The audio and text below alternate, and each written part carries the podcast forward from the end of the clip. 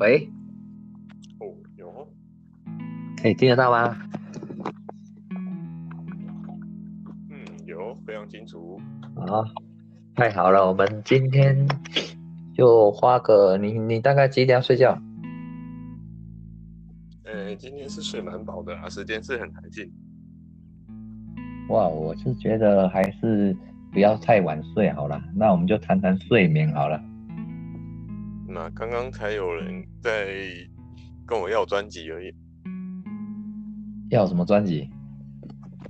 还问我这可不可以压缩一下，档案有点太大。我说这个不行啊，这个大师的真机原作压缩了就不好了。哪一个专辑啊？刚刚那个专辑啊？啊，不是啦，是之前拍照的作品。哦，摄影的作品啊？对呀。想说晚上来聊些深夜话题。OK OK，好呗，嗯，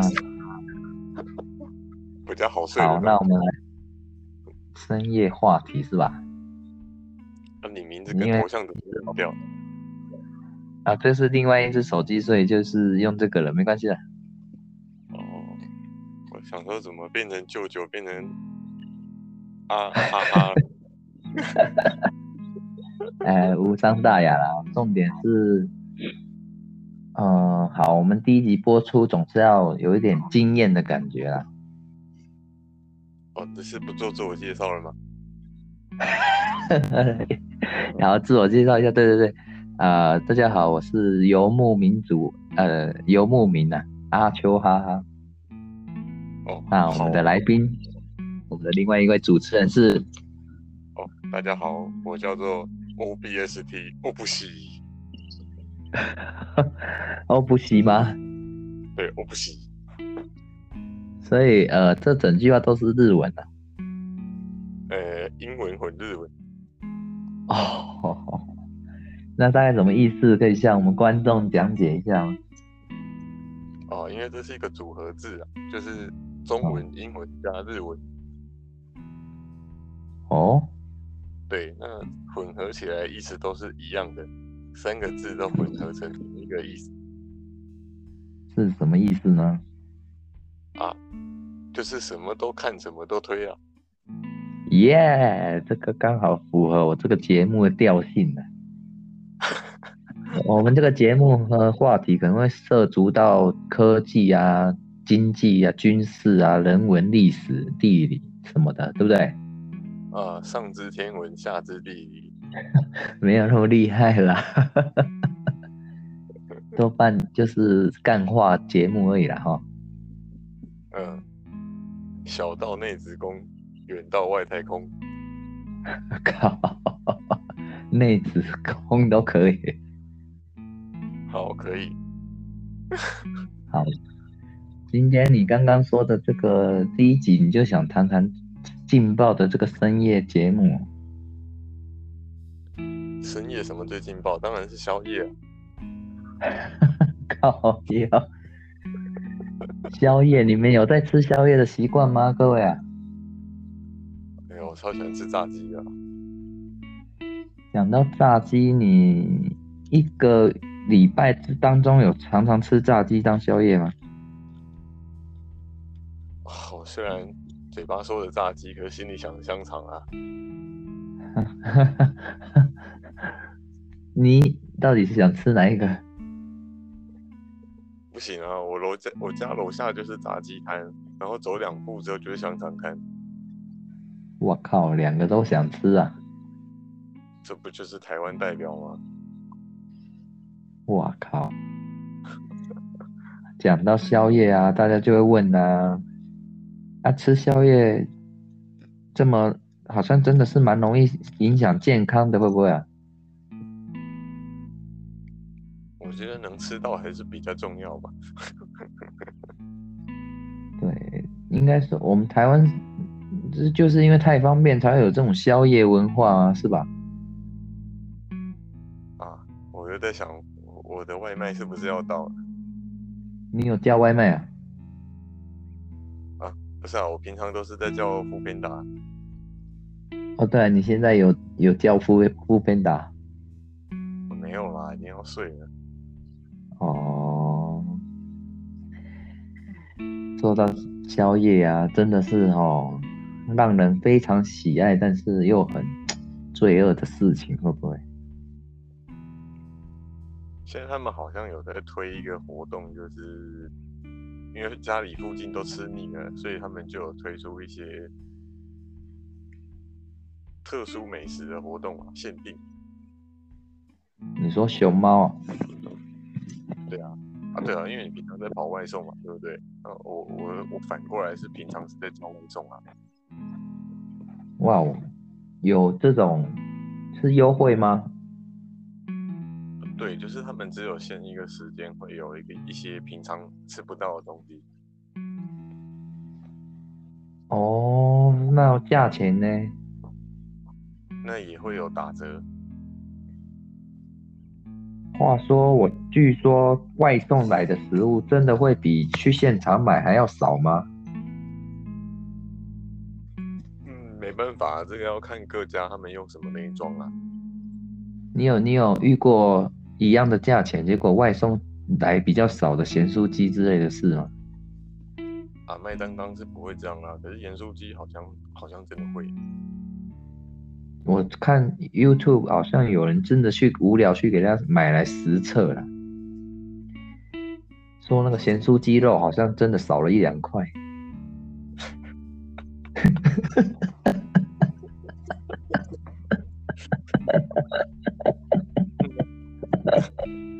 那他怎么办？他他给他一颗星吗？呃，我不知道他后来有没有给他一颗星呢？但是我觉得差一两颗倒是还好啦。哦，我也觉得这个应该是罪不至死吧，这个。但是就是呃，如果抽，听说也有人点的是差很多的啦。送来就跟长得不一样吗？我也不知道哎，好像其实我也有这有一点点这种感觉。像我这我家附近有一些韩式炸鸡店的，我有点过一次，明明叫大份的，怎么来感觉 很像中小份而已，也没有很大份。啊，其实我也第一次买，我也没有实际到店里买过啦。啊，后来我有去实际到店里买一次。也也不是，也也不是，也不是。你家熊猫有一个叫做自取的服务吗？哦，对啊，到店自取。对，我在想，反正透过熊猫乌龟这种平台去买，好像都会比较少哎。会吗？是比较少吗？我改天再到那个店里实际买买看，因为老板有跟我讲说，你怎么不要打电话来？说这样比较便宜耶，他这话意思是不是只说就是这样子，东西外送就是比较少？还是说我点了一个虾仁炒饭，结果送来之后变成韩式锅巴饭？不会，不会是这种差别啦。但是，呃，我是不知道实际落差到底有多多，但是我想这点可以再多多多叫几次看看就知道了。最喜欢吃吉野家，那每一次送来也都真的是吉野家。吉野家吗？对啊，每次送来也都真的是吉野家。我我觉得好像没有这个问题吧。我我是说量的量的数大小啦。哦，有啊，我每次都给他五颗星的，因为里面的东西真的都跟第一次点的一模一样。哦，还是你，因为你那个是大型连锁店，我不知道是不是因为大型连锁店啊，可是每一次来的外送员都长得不一样，这让我挺困扰的。每次都长不一样，会很困扰吗？对对对，就是吉野家还是吉野家，问题是每次来外送员都不一样。你是期待美女外送员是吗？不是啊，不然呢？那美女会送的是什么东西？还是吉野家吗？对不对？哎，哦，我说的困扰是他们每一个送的人都不一样，对不对？所以我每一次收到收到餐点的时间长短，还有就是找不找得到路，对，会有这种差别吗？有啊，有一些超快，像有一个有一个年轻的弟弟吧，哎，午餐之后五分钟还是十分钟就到我家楼下，那有一个差别啊，可能就是他们在取货的那个距离啊，就是那个男生就是比较近，那个其他人有刚好就比较远，会不会这样？那有一个阿北是，我看到他从我面前晃过去，然后我也朝他挥手，对，然后我举起我的手机，对，然后还打开了手机的手电筒，对，朝着他挥手，哎哦，有一次是次这样子，对，走了过去，又再跑到对面，又再走了过去，又再跑你到对面。我知道这种感觉，你知道吗？有一次我也是这样子，对，然后我受不了了，我直接拿着手机冲过去，然后抓住他，跟他说：“这个是我的饭。哦，你知道为什么会这样吗？有时候那个定位真的是不是那么准确呢。”哦，我知道，我知道有这个问题。然后他也拿出他的手机给我看，说：“很奇怪，这个点会跑来跑去。”那我用我你家他说这个地址是不是很多巷弄啊？：“呃，没有哎、旁啊，边就是你是住在那个嘛苗栗吗？还是哪里？台北叫不到啊，苗栗只有饥饿黑熊啊，我不知道是我吃黑熊还是黑熊为了吃我啊。所以这个事情是发生在台北的。对啊，诶、有所以也有人是会很执着的找我说的炸鸡摊啊，找你说的炸鸡摊，因为我的地点标注上有打炸鸡摊的楼上，哦，对，就是你看到炸鸡摊，我就找你了，很好蛮找、啊，好找的吧？对啊，而且他只要看得到炸鸡摊，我就一定看得到他。所以你每次要叫餐的时候，时间都不会固定哦，就是很有时候很快，有时候很慢。当然吃饭时间是很固定啊，饭点一到一定饿了嘛。不是，我说他们外送来的时间是很不固定的。对啊，但他们送来的时间就很难说。所以你在看手机的时候，它会显示时间吗？会啊，会说它骑到哪里了，或是那个一个 GPS 的图片吗？会啊，只要他一取餐了之后，对，哦，一取餐才会显示出来啊。没错，谁都不准动我的饭。哦，所以说，他这个就是说，那、你们那个只有你都亲亲自下去拿吗？呃，我是一定会下楼下楼去拿啦，不会让他们送上来。没有管理室哦。呃，没有管理室啊，只有炸鸡摊而已。啊，对你那边是租屋处嘛？对啊，哦，那势必一定要下来，因为他也不知道放哪里。呃，除非我在顶楼上抽烟吧，我在顶楼抽烟，我也看到人啊。啊，有个方法、啊，听说就是有我们都有放在门口的服务嘛。不行啊，那个我还得下去找他领钱啊。你要找他下去领，对啊，找钱啊。哎呀哦，可你你是付现金的、哦，对啊，我是付现金啊。有时候什么没有使用没有使用信用卡哦。因为有时候什么时候要吃我也不晓得嘛。那有时候刷卡太麻烦了。刷卡不是在线上刷卡是最方便的吗？就到时候帮你储存好了。呃，不一定哎、我的账单因为会寄回家，我也不想让我家里面人看到到底我吃了什么。你你你你不用电子账单哦。不行啊，那个东西一定会寄回家。不会啦，那现在那个都很有很方便，而且那个什么都寄到你的电子信啊，你买那个载具，还有载具有没有在用？我是有收到发票啦，只不过，嗯，因为因为我这边有一些别人的账单，对对对对，因为有时候他们可能玩手游支付，对不对？哎，一刷点数了之后，哇，我那账单一打开就看到。哎，还是你很少在使用信用卡啊？很少在使用信用卡吗？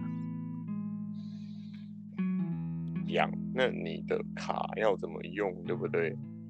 好啦，那个这个就跑到卡神那一集去了。哦，嗨，你的信用额度要如何有效的成长跟运用，对不对？其实你要刷对项目。嗯，因因为现在之前有疫情的关系了哦，呃，Uber E 是好像有全面改为都是线上刷卡，没有在付现的款。对，那我不知道熊熊猫有没有？像像像我这种比较在乎自己的那个信用卡的状况的人，就会很在乎这个卡片刷了什么东西。嗯，哎也有些人，他们是拿了卡就不管那个，就不就不管刷了什么内容，对吧？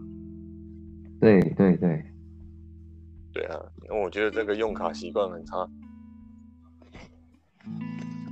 是哦，你可是，呃，所以你一般叫外送的时候都是付现比较多。对，那养卡。养卡的部分，我觉得是要另外分开来提啊。你都，不然你你信用卡大概都是买什么东西？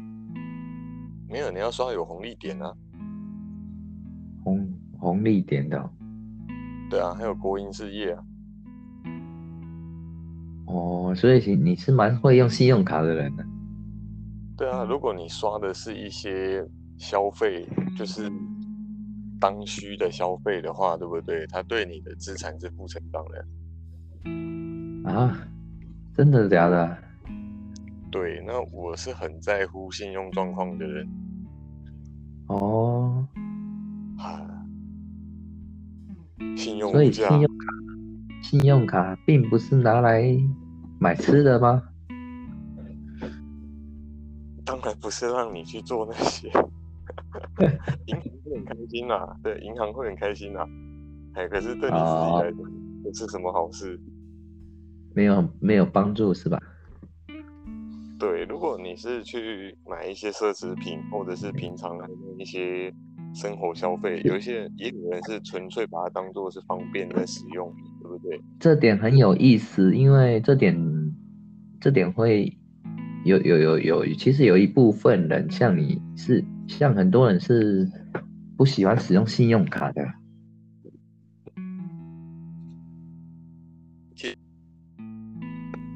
看看怎么样的面对吧，不要看是是不是以前那个卡奴那个时那个时代有些卡奴，所以导致现代人对于信用卡有一种恐惧感。其实这就像用钱的观念一样啊！如果说你是使用得当，而且使用的很小心的话，对不对？它是会给你带来帮助的。哦，对呀。对，谨慎理财吗？其实，其实信用卡这玩意儿，说穿它真的没怎么讲，除了有时候会有一些什么回馈啊。之类的吧，好像也没有什么特别的好用的。嗯，我觉得理财就是另外一个部分了。我觉得那要认真说理财的话，又可以录另外一个专辑了。哦，对哦，我们怎么，我们这个怎么真是什么都乱乱推嘞吼？因为因为其实像消费一定会有那个发票收据啊。那为什么我会说我对我的那个信用价值很在乎？就是因为其实你每一笔账啊，其实它过了之后都会有那个收据。对，那他过的是什么样的消费类别，对不对？其实就会对你的那个信用增长有影响。哦，嗯，那。像我们在台湾可能这种感觉差别不大，那是因为台湾的信用卡其实也都只有点数回馈。哦，对，可是如果你在国外的话，其实跟特定的店家经常的消费，你的信用价值是会逐步成长。嘿，对，那我之前在国外住一段时间之后，其实就养成这个习惯。哦。对，因为他会对你跟常常往来的店家，其实就会有银银行就会有这个红利跟优惠，你的信用就会有成长。对，嗨，那台湾没有建立这个制度嘛，所以银行才多了那个点数红利回馈。可是我觉得非常不好用，是因为他们点数红利回馈是银行帮你指定的。哎，哇，那就没有办法像我在国外一样这么自由的消费啦。哦，对不对？比如说，我通常都去大买家买东西，对不对？那我在大买家那边的那个红利点数的盈余，就可以让我继续在大买家使用。哦。可是如果说是银行帮你指定你的红利只能用在哪里，那我就觉得我就被他限制。对啊，对不对？啊，或者是他会送我一些跟他们配合的承包商，对不对？特别好的银行关系特别好的厂商的一些礼物。讲到这边，我突然想到，我有一张没有在用的、很少在用的信用卡，我在想要不要把它。停止下来，那停止的话要怎么弄？其实很简单嘛。如果不常用，我是建议就注销了。有，我也不知道怎么注销，也糟糕。看，有时候如果说你是要换汇，对不对？像出国要换钱，那其实这个时候它才会有效。我之前人常常在国外的时候，就会拿这个东西出来，但是回来之后，其实大部分就都注销掉了，我就只留一张。哦，对啊，平常养养那么多张也没有用处嘛。对啊，总也不是说这里花那里也花这样子。对啊。整个人很认真的在花钱，也不是这样子嘛，对不对？对。好，那我再想办法把那个停止掉，因为我那张是那个啦，国泰的那个好事多的联名卡。哦。我一年只去一两次，一两次而已，我真的很少去。对啊，好事多。如果你的生活用品都在那边买，那你就可以考虑留着啊，就养养那一张就好。我是真的很少去那边买，你会去常去好事多买买东西吗？嗯，我住在乡下，离那么远，其实也很少跑。也很少跑。对啊。那为什么他他怎么会收这么昂贵的这个会员费用呢？像我就把它绑中信啊，反正有扣就直接从那边扣就好。现在现在的人还是蛮常去好事多消费吗？还是家乐福？呃，家乐福家乐福被并购了吗？并购了？对啊，上一次跟全联全联把家乐福并购。哎，是家乐福并购全联还是全联？是全联并购它。家乐福退，然后全联并购。哎，对，因为前一段时间其实生鲜杂货这一块本来压力就特别大嘛，对不对？嗯。那家乐福其实他们也一直想办法在压低成本啊，大家都知道这件事情。对。上一次我回家，其实我家阿咪也来问我这个想，我就说没有办法，全年算是国营国营的事业，所以他其实有社会责任。哦，对，那他把民生用品想办法让它尽可能便宜，其实这也是他该做的事情。全年的东西真的会比较便宜吗？有啊，光博朗咖啡可能 seven 二十五，那你到全联去就二十三。比起全联跟好事多，你更喜欢去哪一间呢？看购买的量。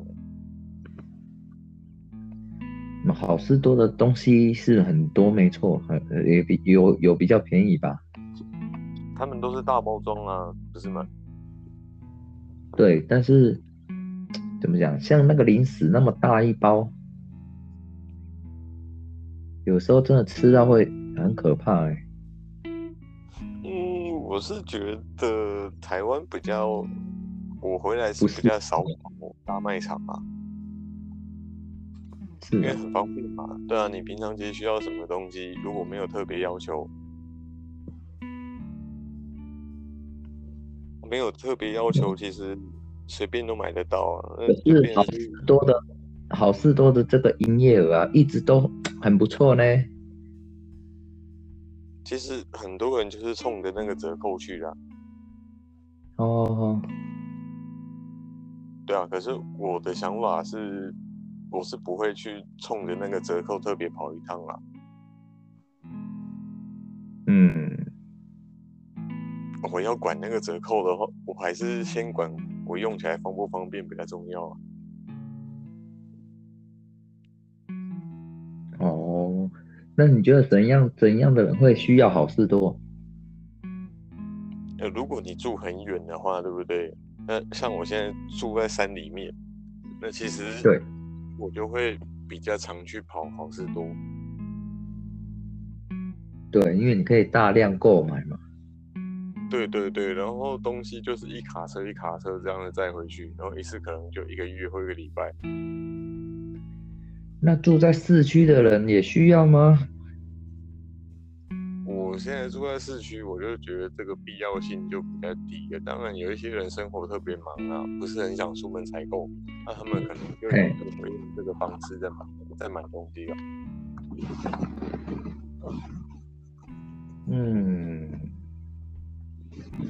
好像好事多也有提供线上购物，对不对？对啊，我我觉得其实尤其购物这个东西都要看什么方法对你来说比较方便。我是觉得是不是有一些人就是单纯喜欢逛大卖场？没办法啊，逛街是种乐趣。是啊，虽然我很久没有逛街了。对啊，那个可能就是婆婆妈妈啦，就特别喜欢吧。有时候慢慢逛确实是另外一种乐趣吧。对啊，我是觉得里面有呃比较吸引我产品就是高蛋白啦，还有那个坚果啦。哦，可可兰对可可兰他们的东西，哦，如果你很常吃这些的话，就会。就会比较常去。对，还有一些蛋白棒的那个巧克力棒，那还不错吃。啊，毕竟美式大卖场嘛，那他们的东西其实就都是属于那个类别比较多。对，在那边买手 Apple 手机呀，还有耳机什么的，真的会比较便宜吗？这个。这这个呃，我觉得他应该，毕竟进来就直接扣税了。你觉得他跟外面手机行差别应该是不大吧？应该不大，但是因为有一次我一个朋友知道我在好事多逛街，叫我去看有没有 AirPod 就是那个耳机最好像有特价啦，有有比外面便宜的样子。哦，那个棉花棒。嗯。好像好像真的打折的时候会比较便宜。你会喜欢在打折的时候再买东西吗？嗯，我通常是不太去注意折扣吧。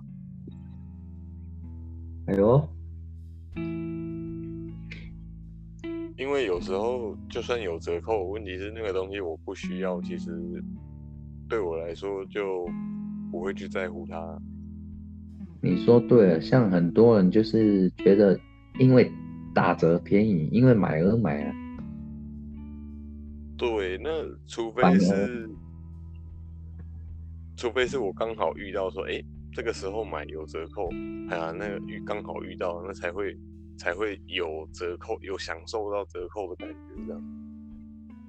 所以其实我们大家也不要太，也不是说不要在意折扣了，因为你买你反而因为在折扣买了一些。很多东西，结果放到过期，那个也是一种浪费嘞。不是啊，也有人是这样子啊，就是专门去等他的那个折扣，因为现在其实大部分都有一个规律啊。对对对对对，有个规律在。对啊，你看像虾皮免运，对不对？而有些人就是会把那个愿望清单有没有都先写下来，然后等到免运那一天的时候再一次买的。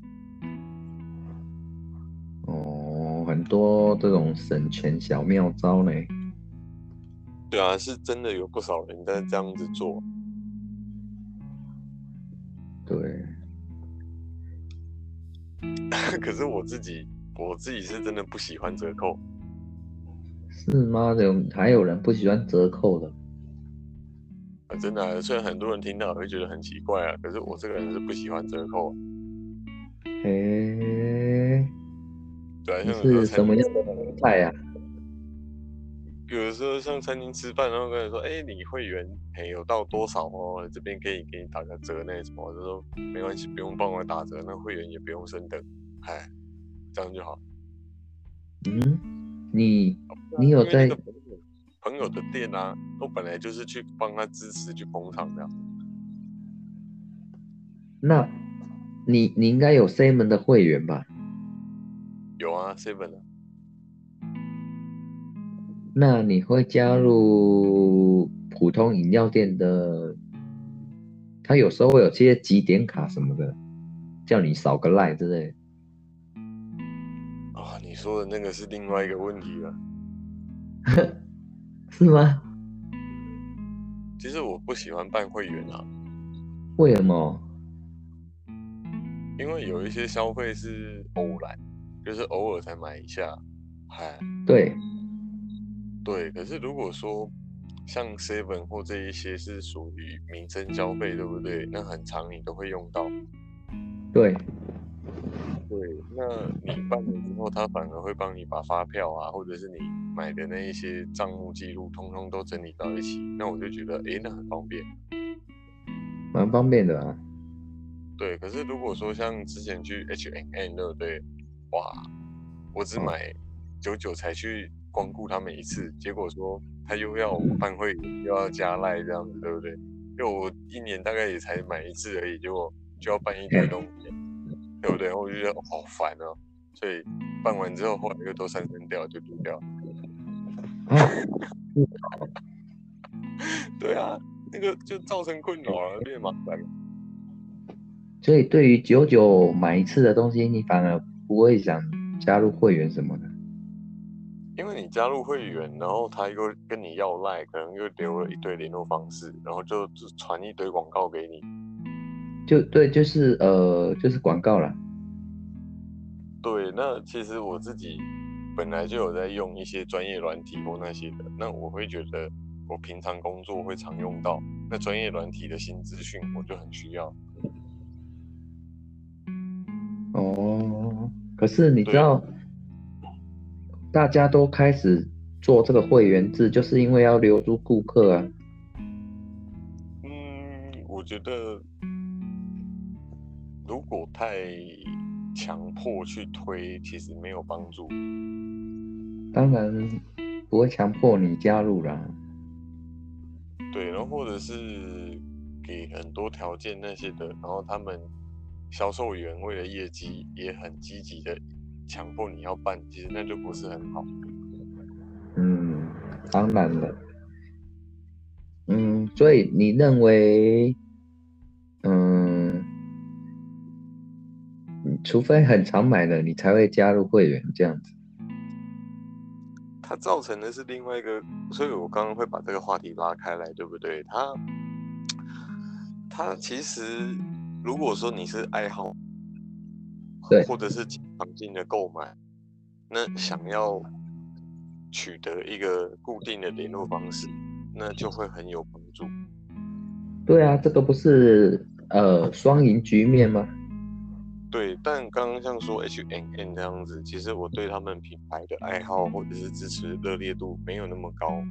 那但是他们的优惠或活动，对不对？我当下购买的时候会第一次消费，那他给的应该说你不喜欢这个品牌的衣服吗？那我也不会是一个月去买一次啊，对不对？你也算是很少买衣服的人。对啊，有时候要穿也是真的会穿出来，大概也都会是居两千或其他的啊。那平常休闲可能说 Uniqlo 或者是路边菜市场，哎呀自己在家买睡衣这样。嗯，所以你觉得会员制？要看东西，看东西，真的要看东西啊！那为为什么菜市场不要用个会员制？吼，对不对？那个会造成一个，嗯，我记得我之前在上课的时候遇到一个笑话，是吗？那个老师就有举例给我们听，他就说，假如说你到菜市场，然后他们也有送你小贴纸，对，啊。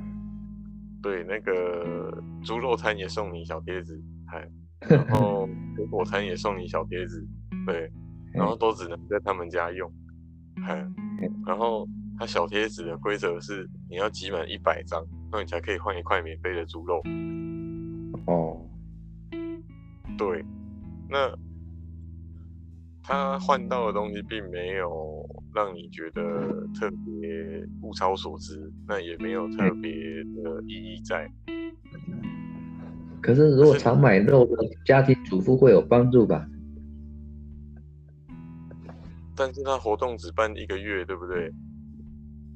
可能你要换的时候就又到又过了。对他很明显的设计目的就是要你常来买。短时间哦，短时间大量的去购买嗯，对，要变成是这个活动的规划其实是很有问题的。好像应该是这么说啦，菜市场他们没有这种 POS 机，没有办法去登有效率的登记每个人的会员所以不会，而且很麻烦呢。呃，它变成你是，这是算是一种游戏规则，或是我们把它想象成是一个关卡好了。游戏嘛是有关卡嘛，可是你把关卡放在错的地方的时候，对不对？反而会变得 很尴尬。又或者是菜市场本身就是有一个人情味的地方，它本身就会自动给你 有一些折扣，或者多送你一根东西什么的，对不对？对，很尴尬。可是。麦当劳的折价券其实也陷入这样的我刚刚说的这种尴尬过。麦当劳的对，麦当劳会我觉得还不错。他在过年期间，他有推出什么一百块的套餐？像我打一个那个甜心卡好了，嗯，甜心卡以前小点心买一送一嘛。嗯，对啊，然后我忘记免费加价吧？哎呀，如果你买套餐，好像就可以免费送可乐跟鸡块这样。哦，有一些优惠了。对，问题他们每一年更新一次，然后我后面把又要再买新的卡。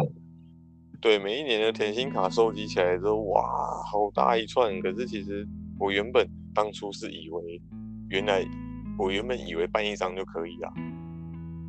啊，你你你你你常买甜心卡的人哦，不是，结果后来，呃，因为嗯之前是常常自己一个人看电影嘛，那我会常常叫很大分量的薯条啊。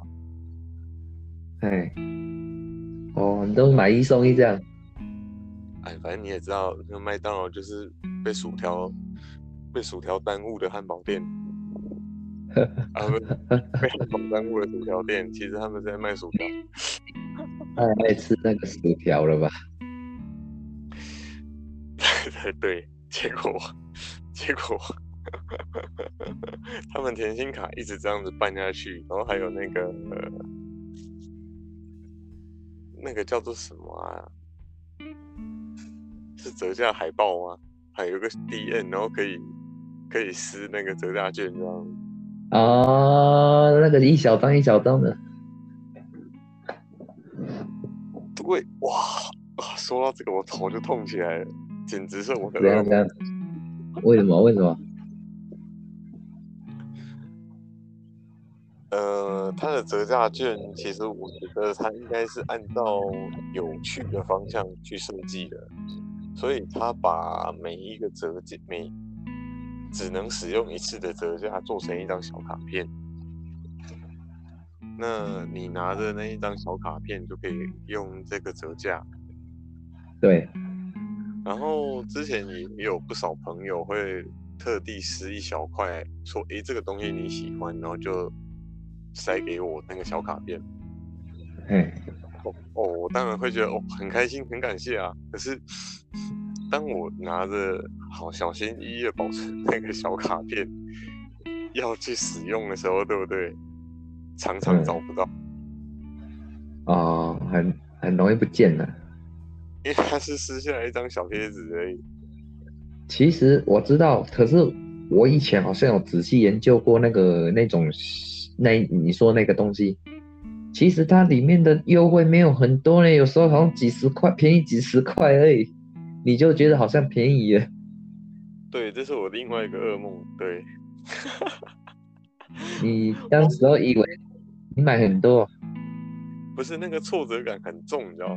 就是我后来我很很小心翼翼，还专门弄了一个卡夹吧，专门拿来收那个小贴纸的。我靠嘞！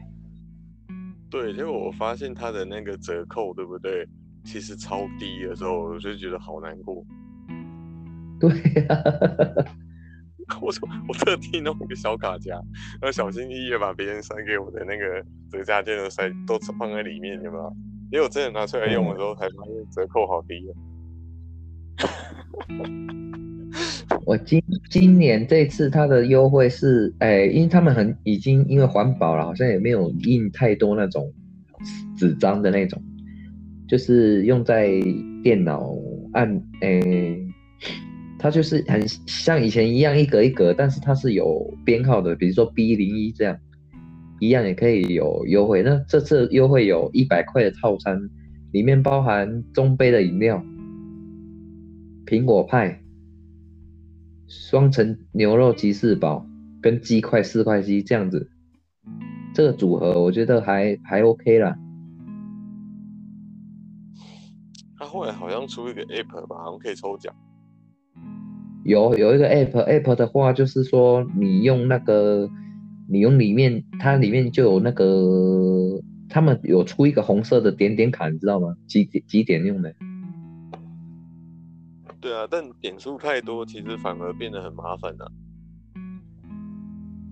当初还没有这个 app 的时候，他们有一个点点卡是你可以储值在里面储钱，就像 iCash 那样子使用。那我在想，办的买的人可能不多，因为你又要拖一张卡在钱包。嗯，卡片，对啊，卡片其实也有点尴尬。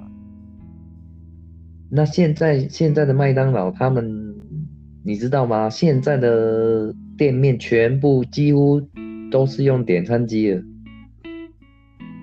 对啊，柜台反而变成小小一个，然后有三台、四台以上的这个点餐机。诶，我是觉得这样很方便啦，不用在那边排队那么久了啦。有啊，对啊，有一次我下山的时候看到他们都改成这样，就是挺惊讶。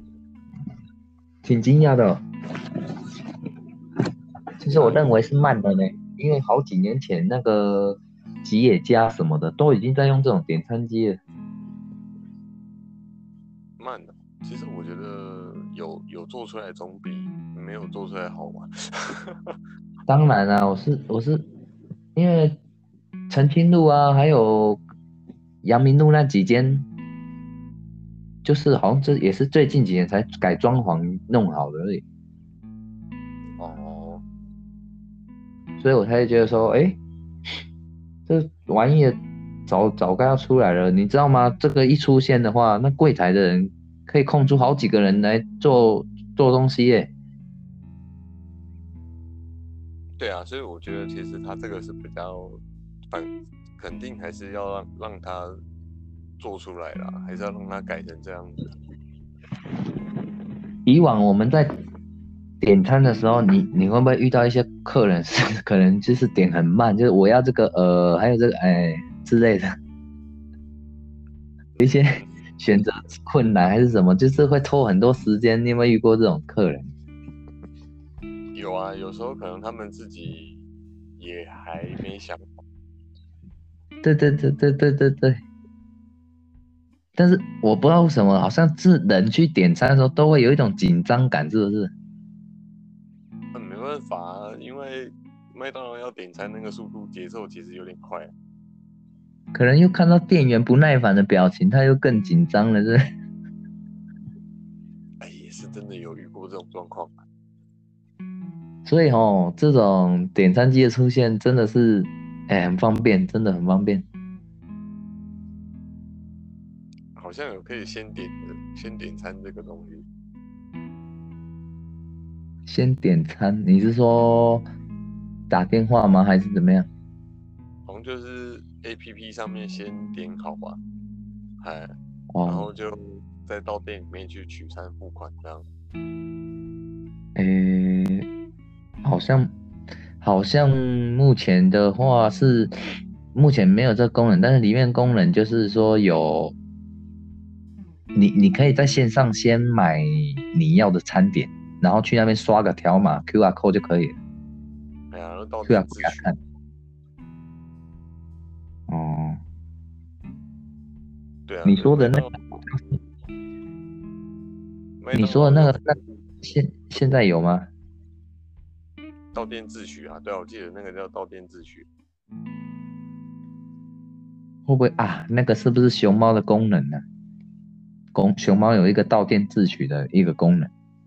哎，我记得他们好像是跟那个外送外送 A P P 是结合在一起。有啊，那个那个那个什么，其实熊猫一个就有一个到到店自取的功能，我想到，而且有一。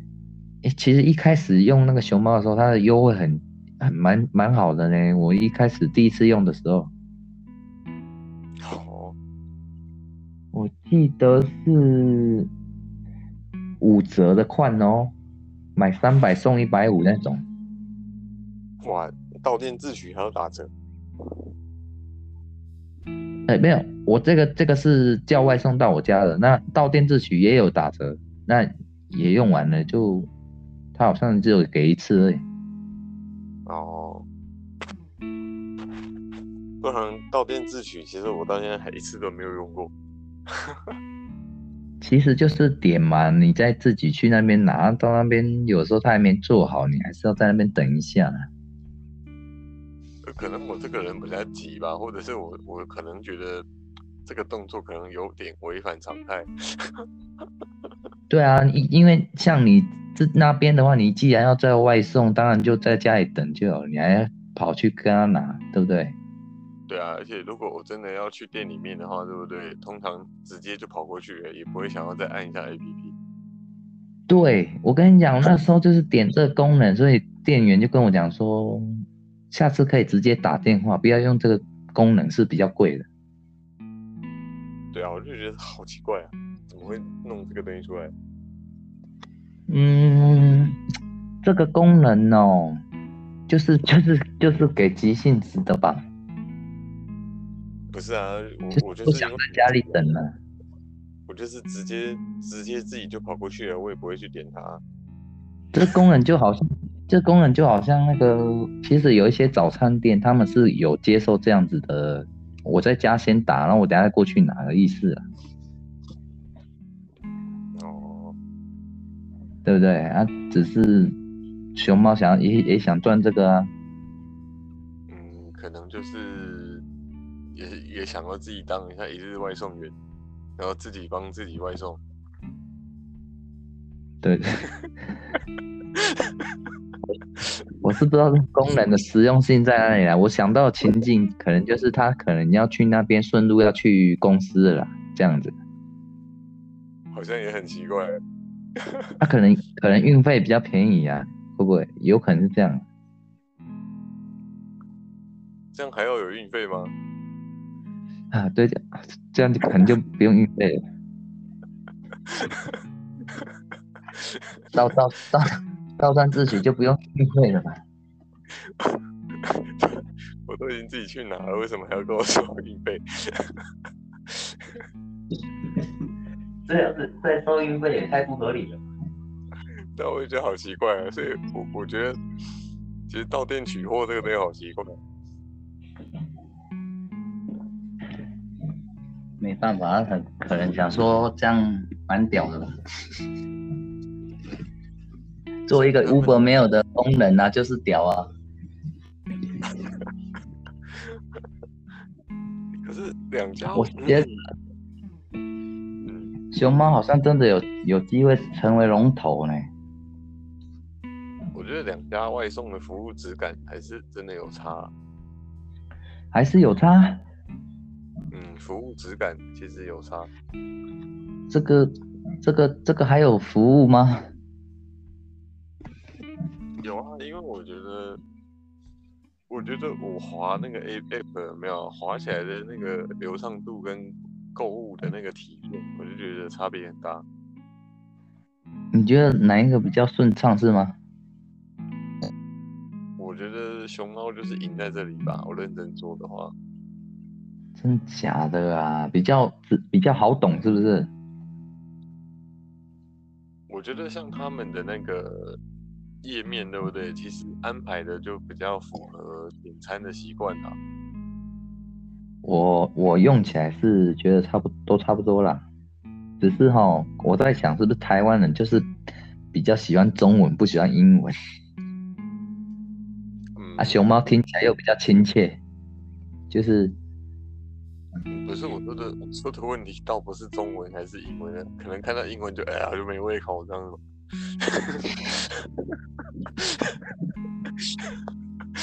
看到英文我就吃不下饭。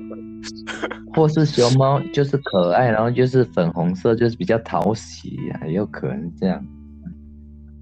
哦，不是不是不是，因为嗯，我我有时候会自己做 UI，就是界面使用者界面。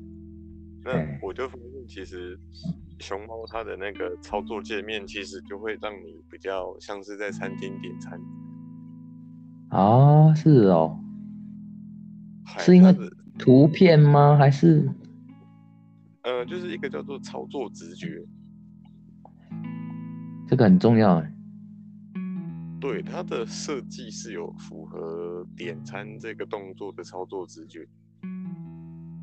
这就好像你喜欢用 Apple 手机跟三星手机这样子的差别，是不是？啊，对，因为界面这个东西，它就是一个使用习惯。那简单的，我 U Uber 我也照抄你这样子就好了嘛。你像 F，所以我你的手就很常在滑 FB，对不对？那那个按钮你就已经按的都已经很习惯了。对。对，然后如果有一个点餐 app，它也仿照那个你在滑脸书的那个模式，对不对？让你很不小心就会点到，然后你就买东西了。嗯，那个就是又或者一个，又或者一个原因，你你下次帮我再注意一下这个事情，就是你用 f o o Panda 跟你同一个地点用 f o o Panda 跟 Uber e f o o Panda 的选择会不会就是比较多？说的这个问题，我上一次点不到餐的时候就有遇到。你是说在那个半夜时候？那很正常吧？呃，那一次其实我就发现有一些餐厅是他们会把其中一家外送平台先关掉。哦，因为太忙了，那他就只开一个平台。现在的店家不会两个平台都使用吗？有啊，像吉野家跟麦当劳两个平台都有啊。那个大大大间的当然啦，我是说在小间一点点的店家，呃，好像有的是择一啊，就是说我用 Foodpanda 就好了，不要再用 Uber E。有，可是我要说的状况是，他们会把其中一个先关掉，来去控制那个接单的量。哦，也也是有可能的。嗨，就比如，哎，我在熊猫叫不到，然后我在五合一就叫到了。哦，一一般来讲，当然在那个餐企一定是全开了。呃，可是尖峰对不对？哎，若是奥文有根本就不关掉。哎，尖峰就选一个。嗯，还是说我们这个福片达的这个推这个这个这个推广业务太强了，比五百亿人数多更多，所以推广店家的速度更快，一下子砰的全部都用福片达了，或者他对店，或者是他对店家优惠更更多了，抽成比较少之类的，我在猜是这样。而且我自己觉得，其实这个东西它还不算很完整啊，其实它还是有，还是有很多要修改的地方。是啊，对啊，因为像之前微秀影城其实就有被人家发现说，他们在点那个操作面板的时候是有隐藏功能。哎。维秀他现在也是用那个嘛，点餐面板在买票跟那个跟购物。哎呦，对，然后就被哎就被有就被发现说，哎，他的操作界面，如果你选了什么选项付款，哎，中途跳出取消，呃他的那个你你你说的这个电影院也在用点餐板点餐机哦。微秀微秀有啊。其实电电影院更适合用这个呢，他们根本就不连店员都不用了嘞。对啊，微秀微秀有这个东西啊，对啊。我靠，我靠，以前这个影院的这个柜台啊，满满的都是人，现在都也不用请太多人了。不啊，我说这个是其中一个秘籍哦，就是。他用信用卡买电影票，然后开始跳出来第一次的界面是可乐跟爆米花要加十块，哎，对，然后他取消信用卡结账之后，对不对？同一个路径再点进去之后，对不对？哎，它的可乐跟爆米花变免费，啊，是哦，哈。真的会这样吗？之前是有人发现这个，他他们当初设计的时候，这算一个 bug。对，bug 一个 bug。啊，嗨，可是其实像这样子的东西，对不对？我觉得像是在写那个操作界面的时候，其实是不妨考虑一下，考虑一下。哎，就是故意把这种东西给写进去。啊，干嘛故意写进去？哎，为什么？对不对？因为我觉得买东西的时候的那种差异化，对不对？那个购物的体验会差很多。哎，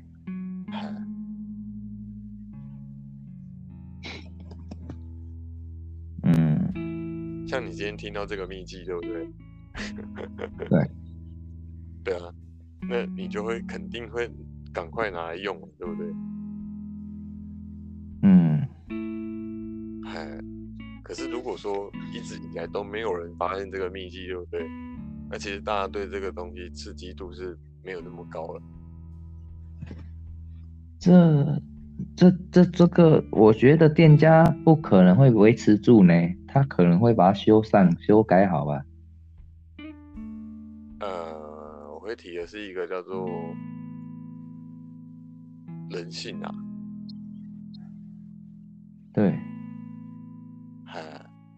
哎，刚刚不是上上面有说到躺平族这个问题吗？哎。对啊，那刚刚也有说到这个话题的时候，其实也有讲到是什么样的原因造成让大家对生活都没有动力吧？对，对啊，然后我们的消费市场其实也是这个原因啊。哦，对，假如每个人都做一样的事，那都得到一样的结果，虽然大家都会觉得很公平啊，而且这个时候就没有波动。嗯，对，就没有办法造就新的刺激了。嗯，呃，可是如果像诶有这种隐藏的东西跟秘籍出现，对不对？哎，其实就会造成说大家去讨论这个东西，而去分享这个讯息。嗯，哎，因为平常哎多数人都没有发现。就少数人发现了之后，把这个消息公开出来，大家就会开始讨论。嗯，这一点我是觉得这有一点点那个了啦。这这有，我觉得站在店家的这个立场，他不会平平白无故损失这些利益，因为。他们的最大的利益就是来自那个可乐跟爆米花的餐点，你知道吗？嗯，其实他们当初一开始就会规划好了，这个东西其实不需要替担心的。对对，我是说，电影院最大的收益就是来自那些零食，哎，反而不是电影票。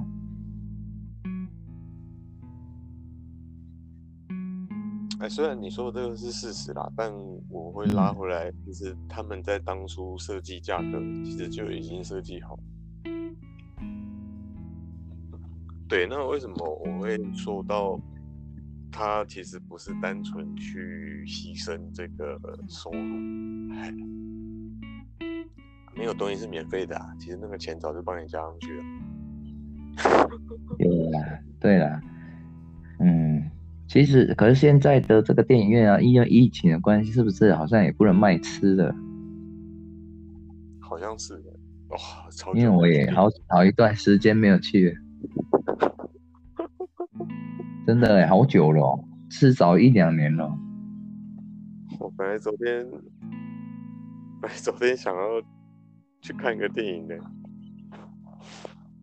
说到电影，说到电影院，电影院。会不会有一天就真的灭绝灭机了？嗯，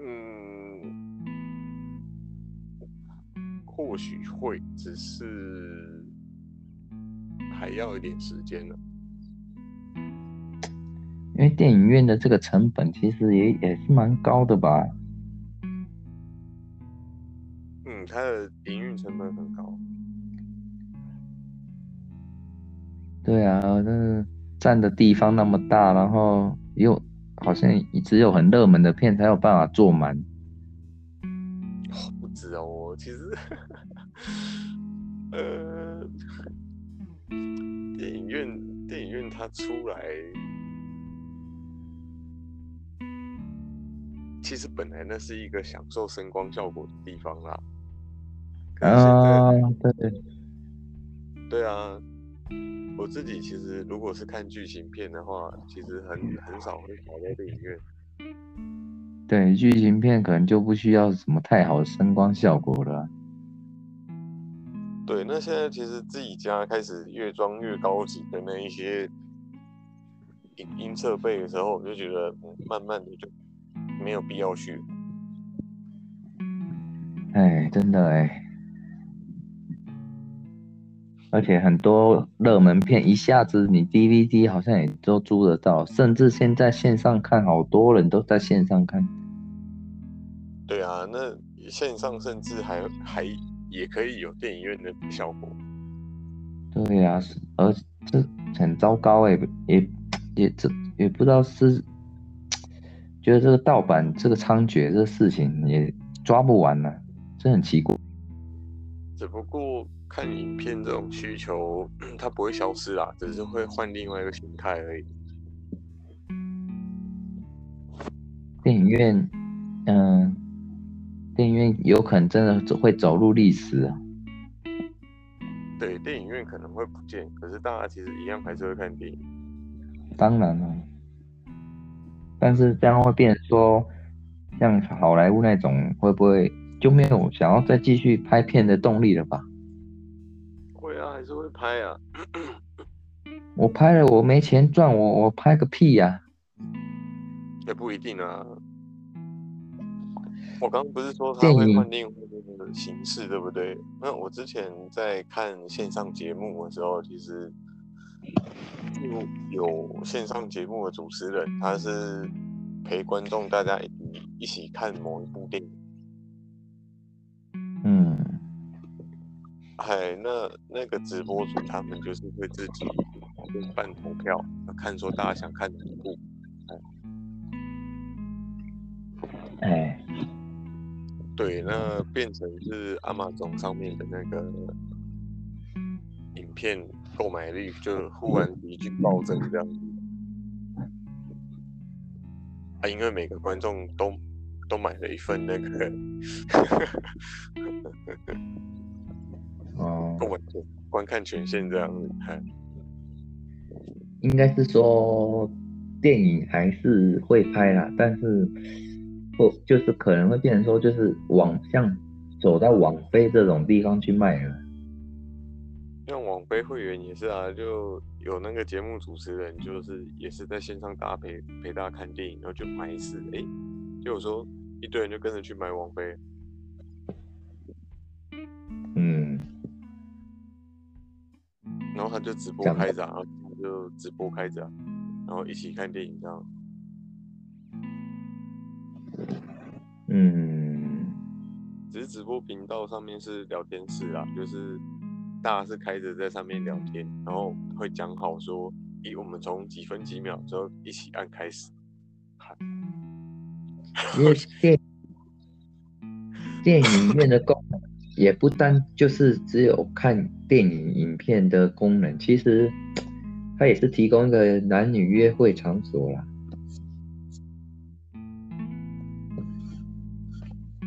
嗯，对啊可是我就觉得这就是一个线上跟线下的一个差别吧。对，就是因为没有电影院的话，你男女要一起看一个影片，其实刚开始的约会，你总不可以马上约到你家看吧？其实这个不是好事啊。哇，你说到这个，我就觉得这就是时代的眼泪啊。对，还是现在都真的都是约到家里看电影，不一样哎。我会说时代的眼泪，是因为，哇，到电影院去约会，这个其实蛮老派的，那个老派约会的那个标准，嗯，标准流程。对啊，哎，一定先找个地方聊聊天，哎，散散步，之后找个餐厅吃个饭，之后晚上再一起看个电影。嗯，我好，念这样子的行程啊。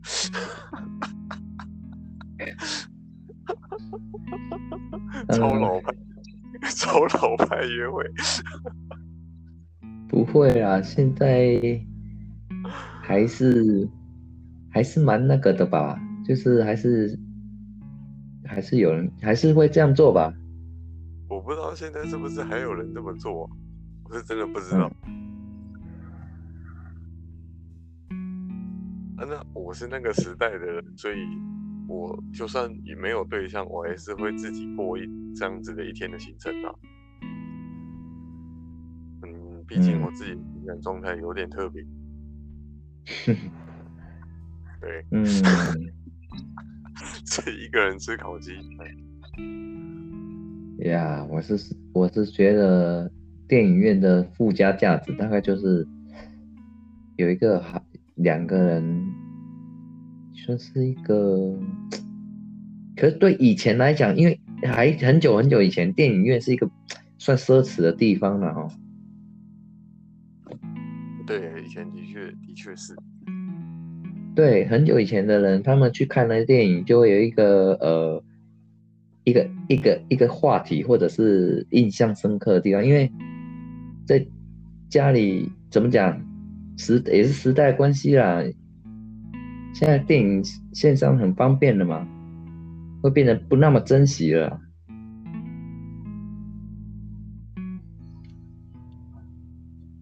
嗯，我觉得这就是时代的差别啦。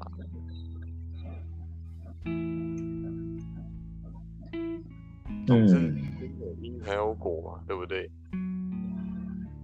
嗯，那我觉得现现在电影院还是会存在，是因为那个一样是大家朋友一起去看一部电影的地方。哎，那毕竟一起去看一部电影，它就相当于是一个团体活动。可是，其实我们我也很常有很多。朋友一起约看电影的时候，但是我是觉得，其实效果已经我觉得没有那么好，因为大家也是坐一排各看各的，你也不能聊天干嘛的，看完就呃走了。嗯，对啊，有因就有果嘛，对不对？其实他就一慢慢的就变这样了。现代人反而不会说看完再去。再去聊一下刚刚的电影是看的感想如何，你知道吗？反而就是好看不好看，不好看就好回家也没什么。毕竟这个关键就是情感交流啊。对，就是我反反觉得很多人一起看，跟你一个人看没有什么两样。嗯，哦你说到这个问题，它就是很很严肃的问题，它这个是的。哦，因为有一种现象就是，呃，有时候人群里面才会有这个问题啦，就是又或者是因为大家明天都要上班干嘛，所以晚看到十二点，可能就觉得啊很晚了，赶快回家了。不太像以前学生那样的啦，应该是可能上班的关系啦。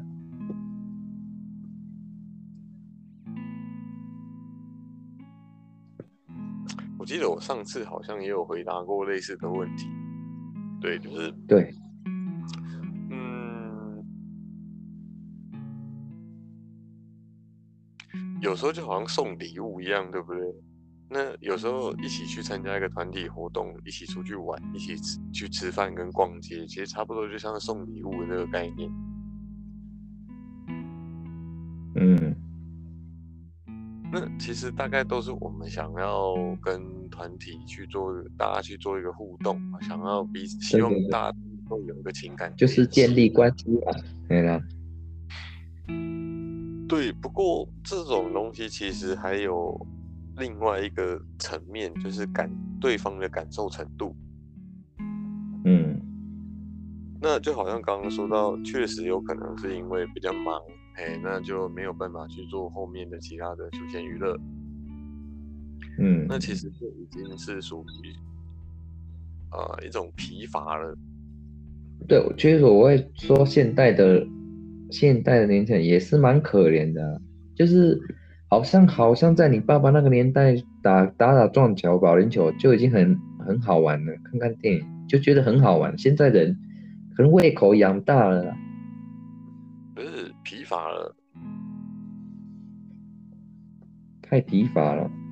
对，那上次有人问我这个问题，我也是跟他说，关键其实并不是去做哪一些事或经历了什么样的过程，而是我们要去选择一些能够感受得到、彼此都能够感受得到的东西。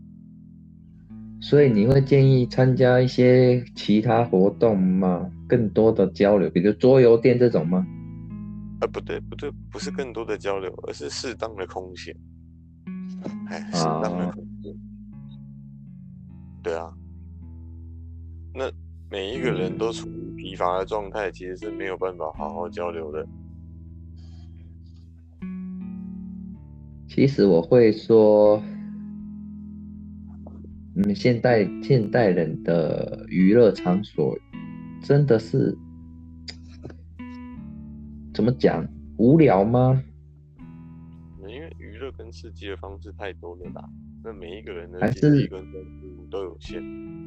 还是保龄球啊、撞球这种娱乐活动已经真的太过时了，太又又还是说我们的娱乐的东西就可能可能太多人已经变成宅男，在家里自己玩自己的电动什么的习惯了，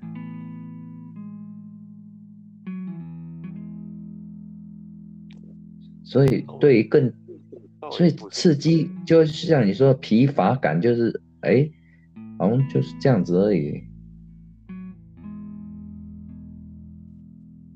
嗯，我爸也是很常说这种话啦，就是，那就好像好吃的东西一样嘛。为什么你会觉得有些东西特别好吃？可是要你每天吃的时候，对不对？哎，受不了哦。对啊，没有办法哦。那好玩的东西也是一样，你每天都这么做的时候，还会好玩吗？对不对？对，就就对，那我也是说，为什么有时候我会主张，其实我们现在的环境，哎，我们这个时代其实算蛮幸福的，那是因为拥有这些东西很多。哈，对，你要怎么样才能够重新好好品体会跟品味这一些好东西，对不对？其实变成你必须得有一个空闲跟喘息，好好休息以后，对不对？其实你才有办法重新找回那个知觉。嗯，嗯，我我刚提到这个问题，就是说，是不是团体活动的娱乐过于少啊？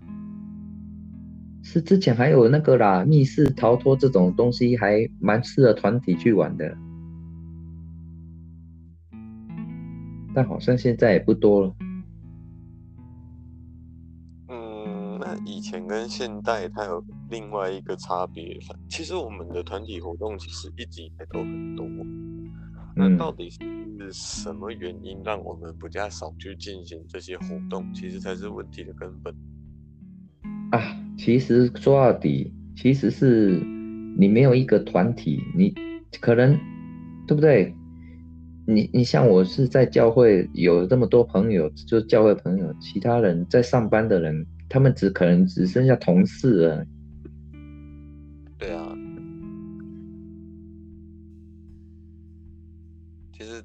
这个才是根本吧。其实人人很需要陪伴，像啊，忘记跟你，你知道那个之前我们那个某物流公司的那个同事啊，哈，他们就是其实就是很喜欢一起打电动的感觉啊那玩的好不好都不重要，就是就是想要有人陪而已啦。其实人与人的连接啊，啊，就是一个陪伴，对吧？嗯，对啊，我觉得这个到最近其实才会重新在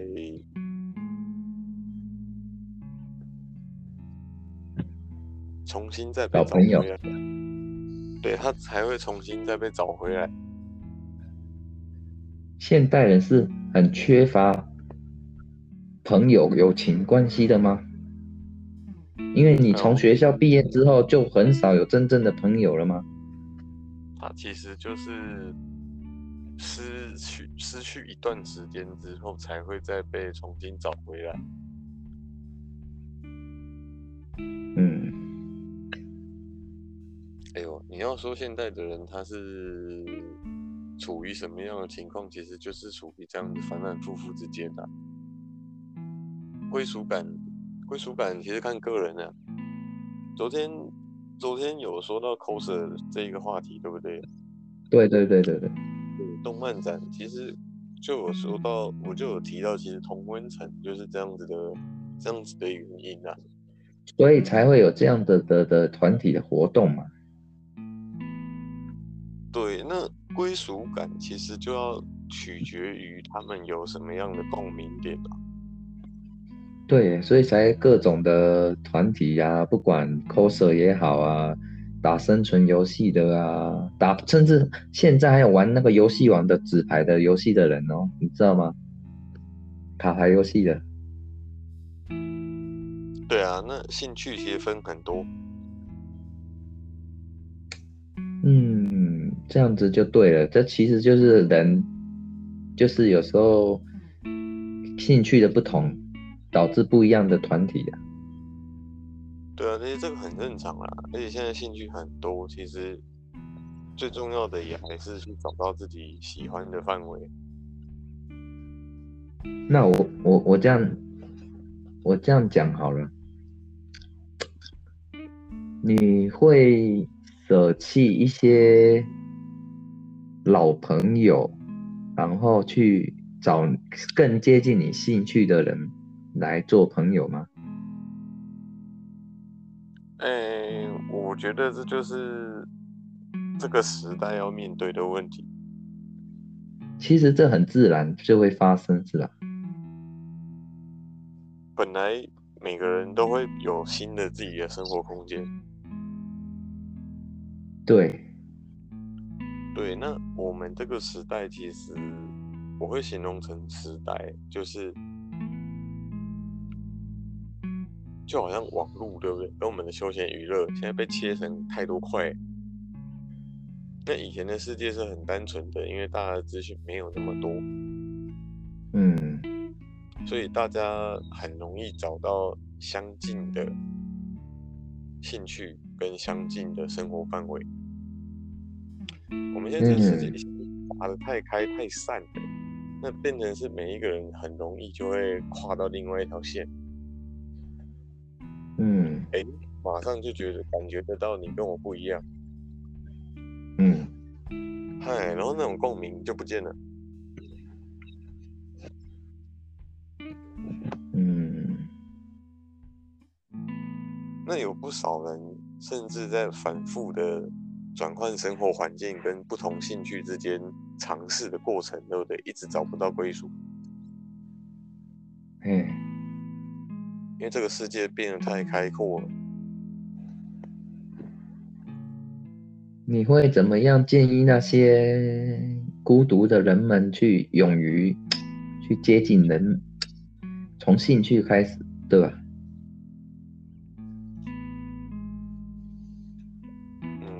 道墙其实卡在他们自己心里面吧。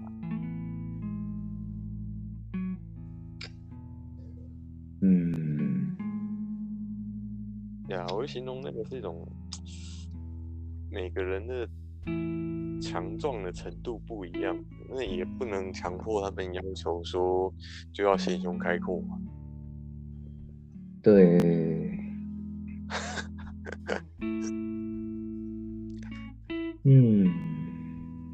其实就有观察到这个问题的症结点。其实，我觉得是说，我我总归来讲，我讲讲的是，其实男女正常交呃交流的一个关系的这个场所啊，像之前为什么韩导、韩董、韩总机讲那个爱情摩天轮，大家那么有共鸣，对不对？嗯，好像真的有需要这样子一个场所，一个健康的健。男女可以认识的地方，哈。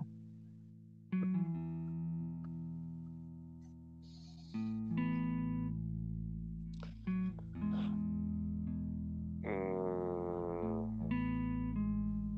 一我觉得这个东西一这个想法一半对，一半不对。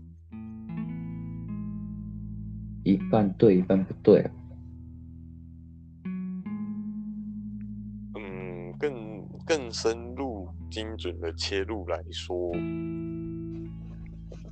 是共同目标这件事。嗯，所以，嗯，我这样我这样讲好了，希望不会冒犯观众们。就是你想要认识女生，对不对？你想要认识女孩子，但是你却都在只有男生的地方玩，你怎么认识女孩子？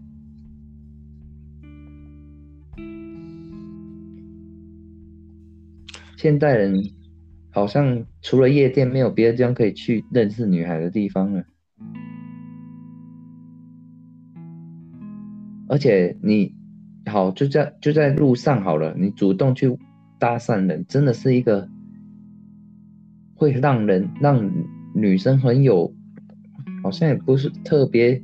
你今天不是帅哥，他真的不会想搭理你的。你在路上怎么办到这个事情？没有办法了。那你今天又又只有在玩一些好男生在玩的东西。你说好那边也有女生，可能很少数了。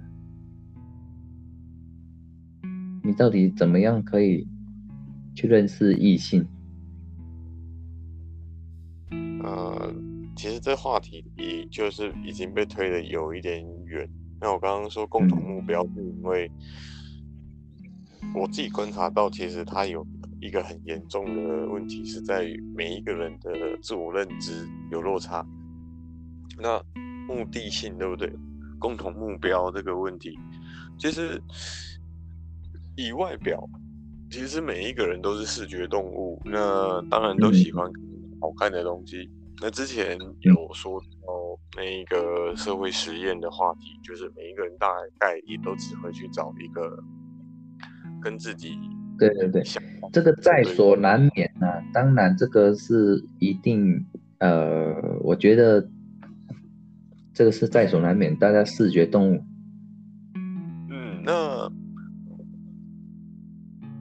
天我觉得其实可以再补充另外一个东西，在你刚刚说的这一个情感交流或男女之间，或者是宅男的困境等等这种标签化、标签化、不所有的标签，我就一次做一个总结，对不对？其实好，每一个人的内心都有表面跟内侧。自己的那种比较深、深层、敏感、脆弱的部分。人与人之间认识，其实永远都只有在于表象。嗯，就好像前面上上面前一段通话，其实有说到，有说到所谓的。情感是否能够顺利表达？就情感的表达能力这个东西，嗯，它其实虽然能够有效，如果双方都是一个情感表达能力不错的人，能够正确的表达自己正确的感受，但是这个也属于表面。嗯，之前有一个。年轻的小妹妹也有跟我说过，她知道她心里面有一块是没有没有任何人都能够理触及到的部分。那她也问我，她也清楚她自己有这一块东西在，她不知道该怎么办。嗯，我也才跟她说，其实这种事情不需要去担心，因为所有人不管再熟识好了，其实只有表面上的接触跟往来，不会有人触及到你那一块的啦。嗯，对，那他其实没有很那个小妹妹，她其实没有很好的理解过她自己的内心深处。所以他会对于他这一块连他自己都不认识的部分，其实是保持恐惧的。嗯，对他想跟别人认识，她是一个蛮纤细敏感的女生，同时又工作场合表现能力也都很外外向，那给人会觉得很活泼，好相处。但是他居然告诉我这么一件事，嗯。嗯，所以我的回答才会是直接告诉他，不会有人触及你那一块，因为所有人的往来其实都只在于表面，不可能达到真正深层的内心接触的。嗯，这是男生跟女生之间想要互相往来认识的时候最大的不同。嗯，所以我会觉得这就是今天主题的核心了。漂亮。嗯，我们我刚会，我刚会想到这个事情哦。其实我们身边的很多朋友都有这样的呃困扰啦，就是。想认识他，却又不不敢去，不敢去，不敢。我觉得是一种发自内心的一种，哎，对他被他有所吸引嘛。那认识又不是说一定要当男女朋友干嘛的，对不对？也可能这是后来的聊天当中，你才会知道说这个人有没有适合你啊。但是你连第一关卡都不愿意踏出去的时候，以前大学还会有什么联谊活动，现在也是要出去外面联谊，还有一些公司这种公司在做这种帮忙的嘛。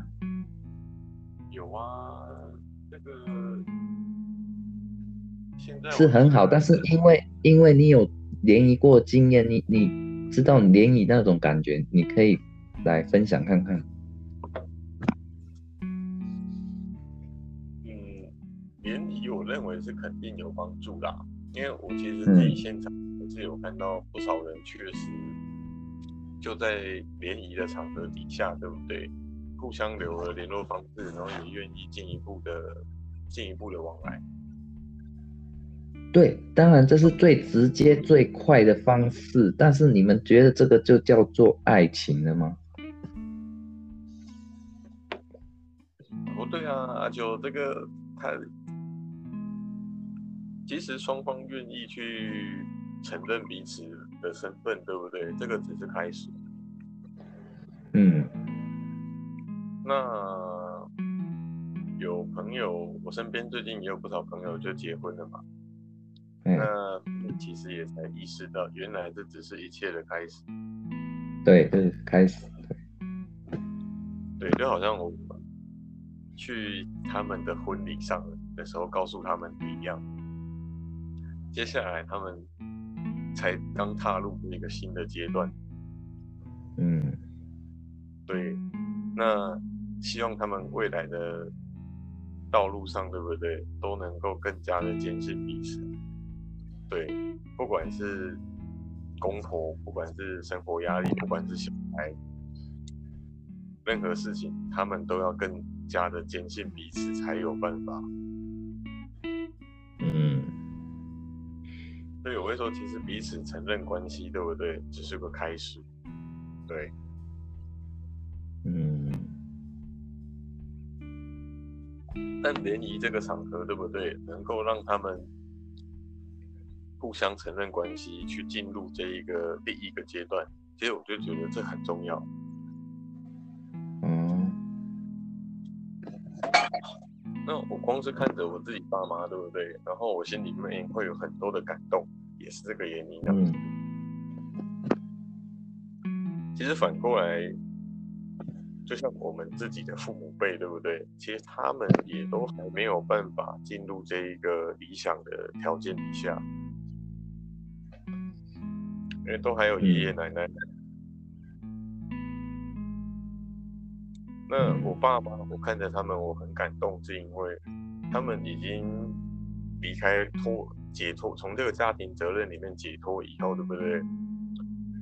哇，每天在我面前放闪，哇，好闪！那个我也是恭喜说，他们脱摆脱了所有现实条件的约束以后，对不对？夫妻两个人的感情终于有办法成长。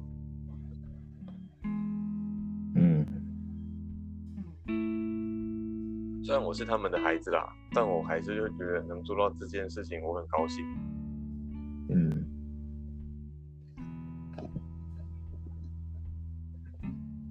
但为什么现在的人这么难去交流情感，对不对？也是因为我们的束缚跟承跟承担的压力，对不对？比他们还要重。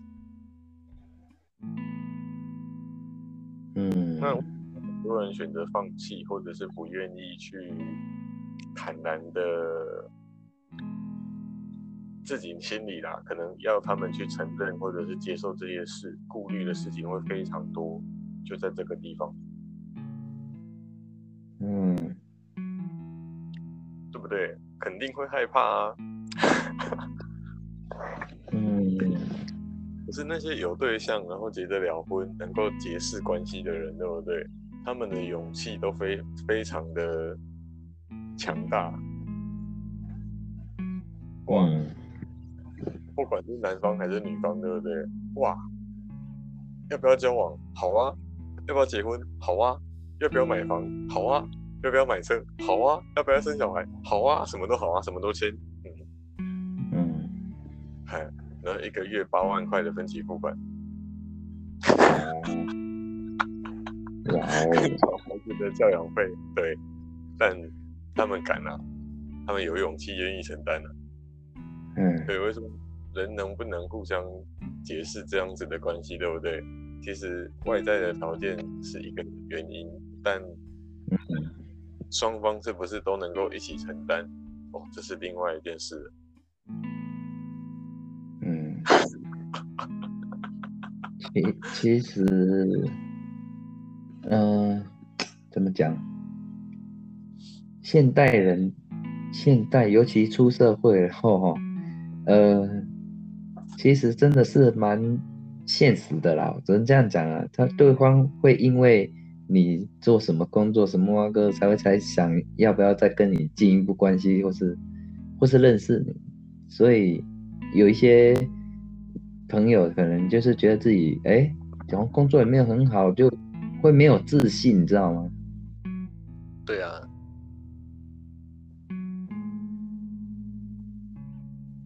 不嗯过这有没有那一份勇气互相承认，对不对？其实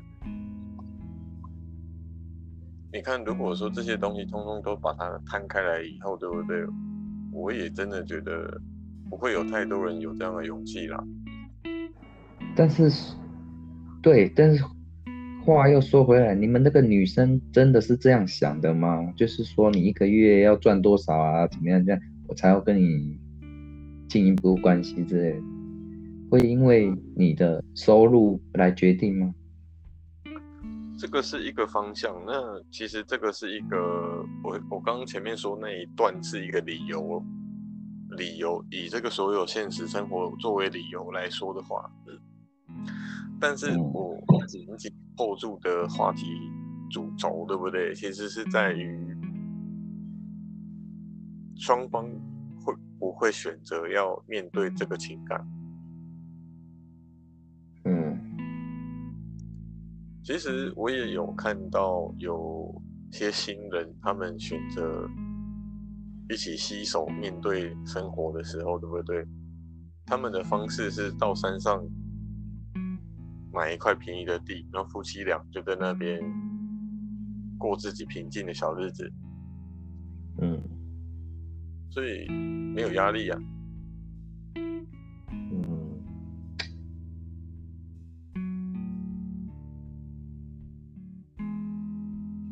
嗯，所以你要说他会需他需不需要多大的勇气嘛？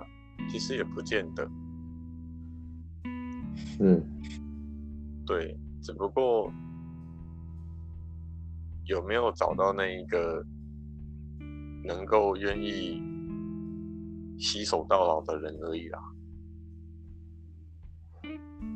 对不对？嗯其实这才是真相嘛。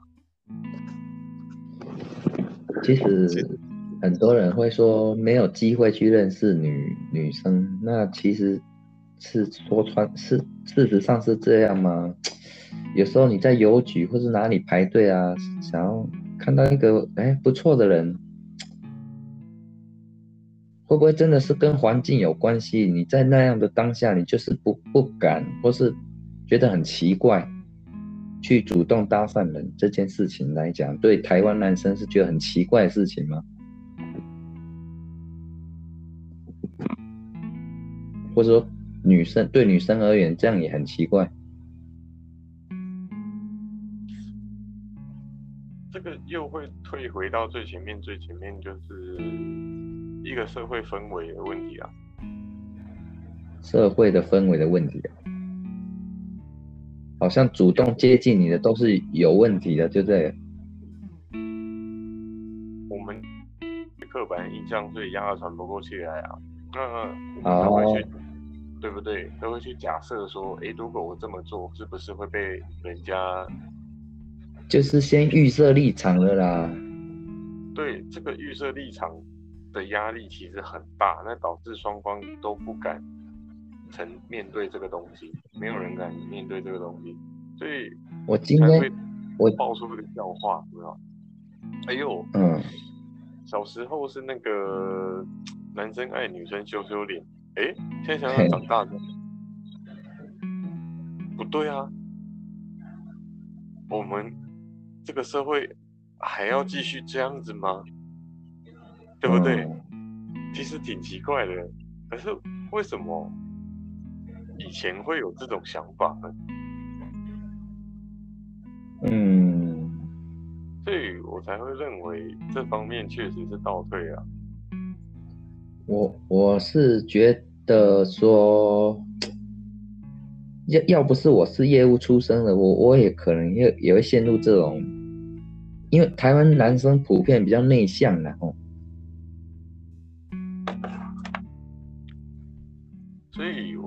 说，其实情感的表达，对不对？其实这个是问题的症结点啊。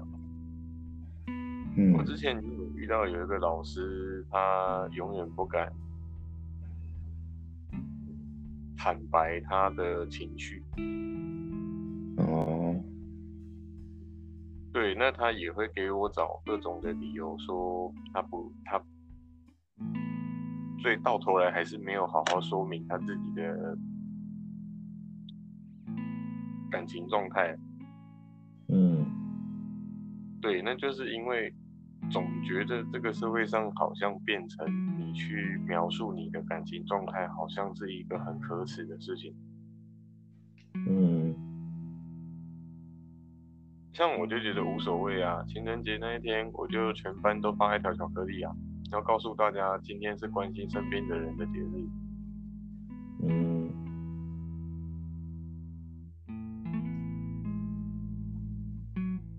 我那一天感受其实蛮深的，就好像我刚刚说的，我觉得这个社会好像吐吐露自己的情感是一件很丢脸的事一样。哦，我那一天这样子去做这样的事情以后，对不对？其实那一些阿北跟年纪大的同学是反过来嘲笑我说：“你这个是哪一国的文化哦，？”我说我不管，我希望大家在今天都能记得要好好对待自己身边的人。So ga，对，所以你说到这个问题的时候，其实我看到的现象是这样啦。你你你身边的朋友，或者说你身边的朋友有没有很乐意主动认识人的人？我自己其实就是保持这样子的想法，所以一直很努力的在鼓励大家去彼此交流、彼此认识。对，那也会站在其他人的中间，对不对？去协助他们沟通，去帮他们去直接的去表达对方的感受。嗯，对，去当这这一座桥梁啊。嗯，就好像刚刚说的那个非常幼稚的现象，对不对？居然会因为表达自己的情感而觉得可耻，哦，这一个问题太严重了。其实那其实大家中间，我扛的东西，对不对？其实我自己看得到，就是这个问题。嗯因为有一些男生，就像阿秋刚刚你说到的，他们非常的内向。其实不是只有女生有被动的权利而已，有一些男生他们也是处于这样的情况，没有办法前进。那我我也有说，我是站在两边的中间去当大家的桥梁。那结果我在当这座桥梁的时候，对不对？我去帮助那一个不不敢表达的男生的时候，居然也会有人跑来攻击我说：“你是不是同性恋？”哦，嗯，对不对？你不觉得很荒唐吗？其实我觉得，其实那个透过朋友的介绍，应该是普遍比较多人的方式啊，去认识别那个女生，认识别人都透过哎，你帮我跟她讲一下好不好之类的。啊，对啊，那我觉得其实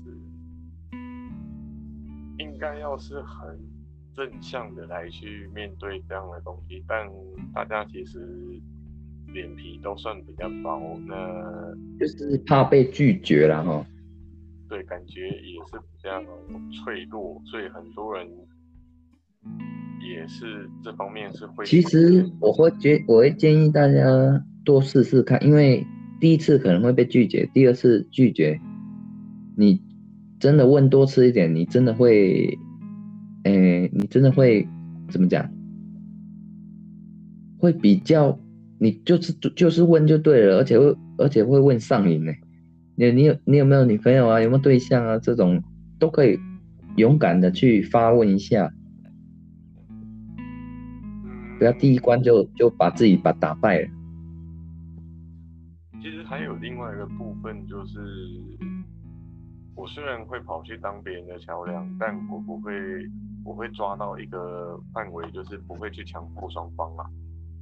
当然了，对，因为有时候像上一次上一次帮忙做这件事的时候，其实互相帮助之间，对不对？其实就有发现，我那那一次帮的那一对啊，他其实就有双方其实都不能彼此接受的部分。嗯对，那他们两边的价值跟能够忍受的程度，其实真的差太多了。那也难怪他们这么长时间都没办法凑成一对。哦，我那我我说的那个那一对，他们已经是认识五年以上的好朋友了。哦，对，那男生有他不能接受的部分，女生也有他不能接受的部分。嗯，对我虽然在中间帮忙，但其实也不会去强迫。嗯，那我看着是觉得也只好这样啦，就让他们继续维持这样子就好了。啊，这个说到很深。的东西啊。嗯，有一些人是损友关系，他们会互相损对方，然后互相陷害对方，可他们的感情依然很好。嗯，嗯，那我我我知道世界上也确实是有这样的关系存在啦，所以我就干脆就放了，就让他们两个人去吧。嗯，嗯，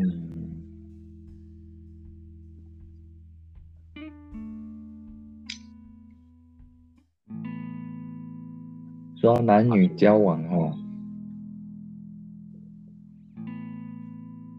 嗯，首先还是要鼓励大家勇敢去尝试跟去去突破自己。然后我知道这很困难呐、因为你看，你跟你有的人跟女生就是没办法直视开，就是没办法跟她对话，就是不没有办法。嗯，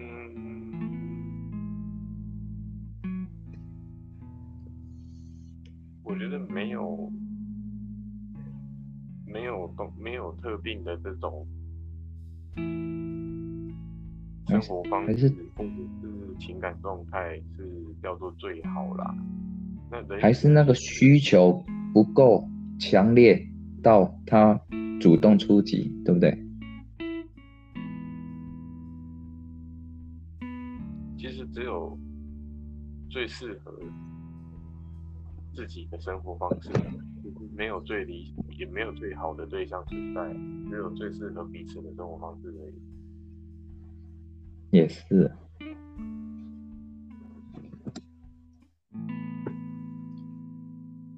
有些人他们不可能拿下那一点那一种关系啊，嗯。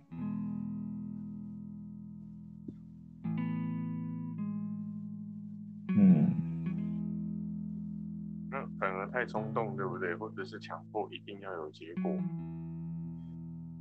或者是一定要互相能够承认，对不对？其实有时候这也不见得会是好事。嗯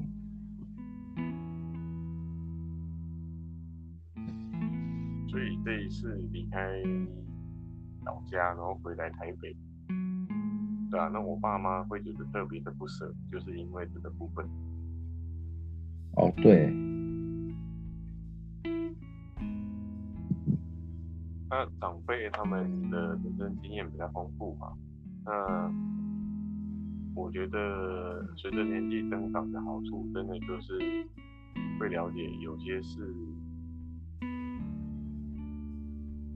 不是不得不啦，那只嗯抓好这个彼此的空间啦，这样才会是最好的情况。嗯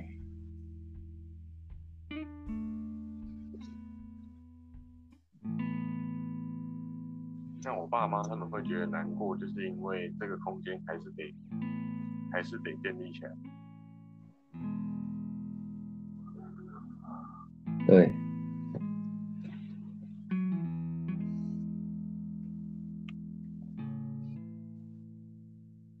哎呦，这个说起来好深奥、哦。很深奥哦。对啊，这边说起来好深奥，真的好深奥。嗯、所以你爸妈这次因为你要去再回去台北的时候，他们你说他们的心情是为什么会觉得很难？这你不会再回来了吗？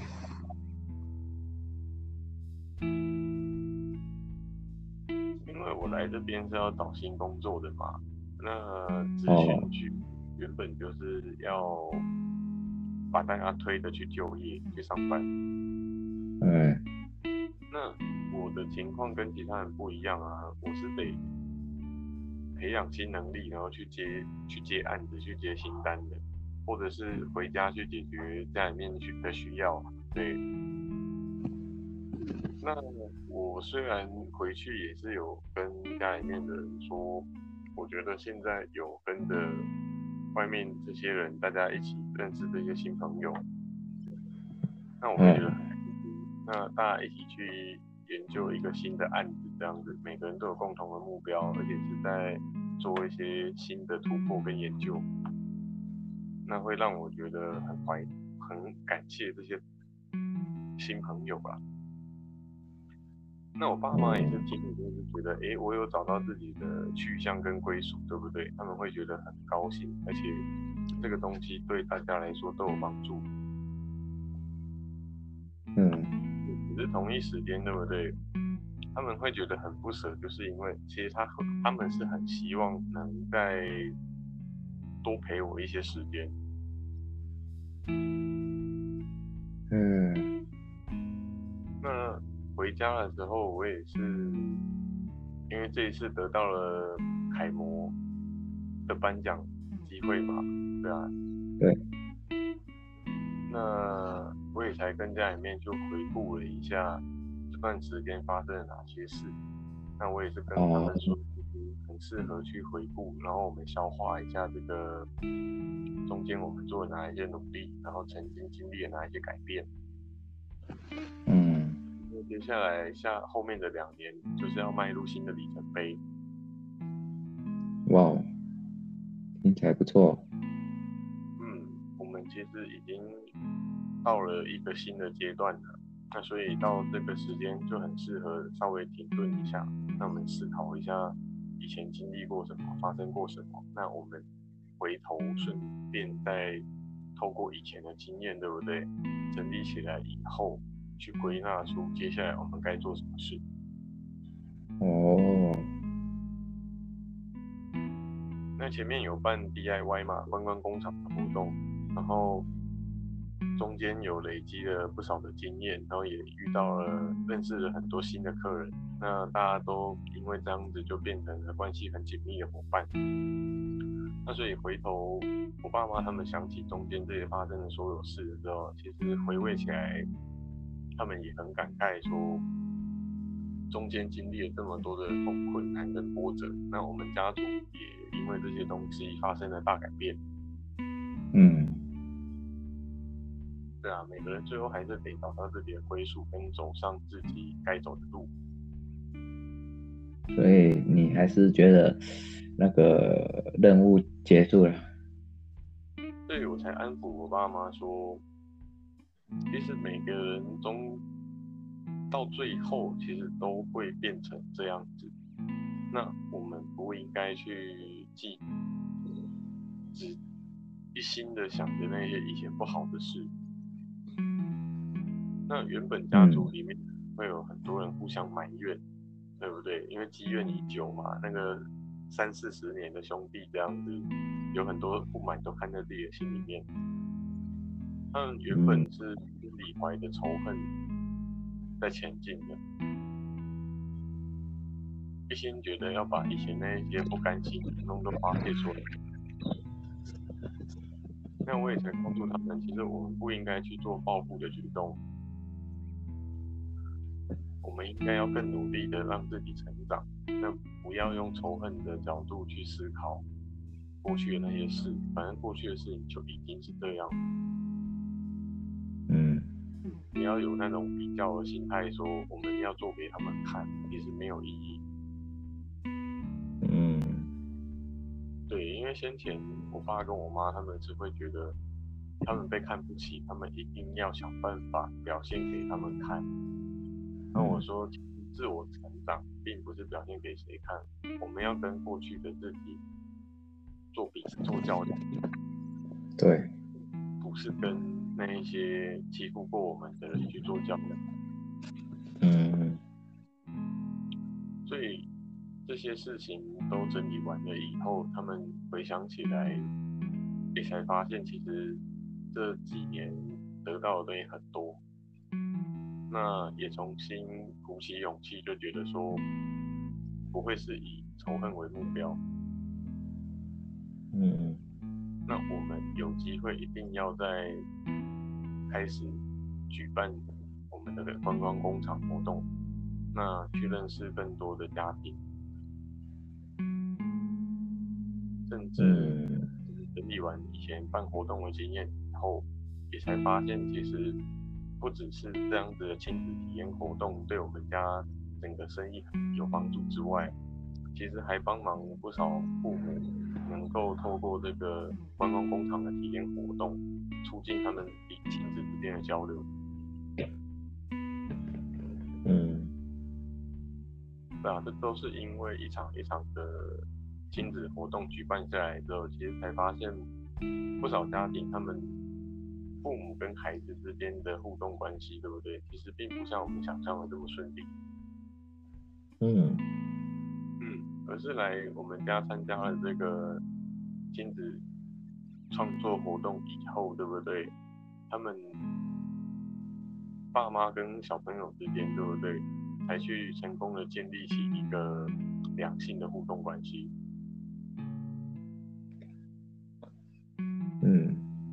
我也才跟我爸妈说，其实这就是我，我觉得我们以后一定还要再能疫情这些什么的都稳定下来，那我们也都已经把事情给安排好，以后一定要再去安排出一段更精彩的亲子活动。是，对啊，这也是我们家在经营之后的核心观念嘛。哎，那所以做完这些事，然后我又该回来台北的时候，他们忽然间觉得对我超不舍，哦，超想再跟我好好的相处一下。真棒哎，对啊，可是你说没有关系啦，我等我事情忙完，收讯结束就会再回来的嘛。对。所以我会把它简单的归纳说，我觉得这对于我爸妈之间是一个正确的情绪引导。嗯，有些事情其实它不单单只是关系到利益，其实我觉得摆脱所有的价值跟观念，其实每个人希望的都是能够打从心底的跟别人深刻的交流。对，那我觉得今晚话题应该是可以先断在这啦，能够去举办那些活动，促进亲子之间的互动，我觉得这也是一个很重要的工作。哦，这个真的不简单啊，你这个真的不简单。啊，所以我觉得 稍微原谅一下，我都没有去参加教会。没关系啦，你这样子也是在帮助，也算是一种聚会。有啊，我今天还是会去看影片。嗯，感谢你呀、你，我觉得你又进化了。这个是灵魂的源泉啊，对吧，我也觉得很感对对。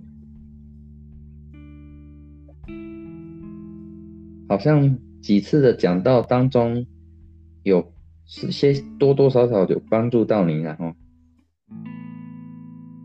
对啊，我觉得教会对我来说还是非常重要啊。嗯嗯嗯，这样对，因为如果不是大家都这么虔诚的在这条信仰路上，我觉得就不会迸发出这一些创意跟灵些真的让人非非常清楚的感受到，都是主的智慧跟恩典。没错，我觉得你这方面做的挺好。就是说，其实我们基督徒哦，不是只有在教会的生活，反而是教会以外的生活更是重要，知知道吗？会有更多的感受。对，因为我们在教会学习的东西啊，就是要拿来应用在生活上，在家庭、在职场，你知道吗？这不枉费作为一个基督徒，作为一个 与世人不一样的价值的抗衡当中的一股一股 清流啦。作为基督徒，就要勇于与别人不一样的思想。你看，耶稣说：“那人如果要你的衣服，那你就连你的我里面的衣服都给他吧。”世界上的人会这么想吗？你要抢我东西，我跟你拼命呢。真的。所以哦，上帝他很多的智慧，真的我我真的是很感谢他很多的帮助，在我嗯可以跟你们沟通、跟你们聊天过程当中有有所帮助的话，啊，一切功劳真的感谢主。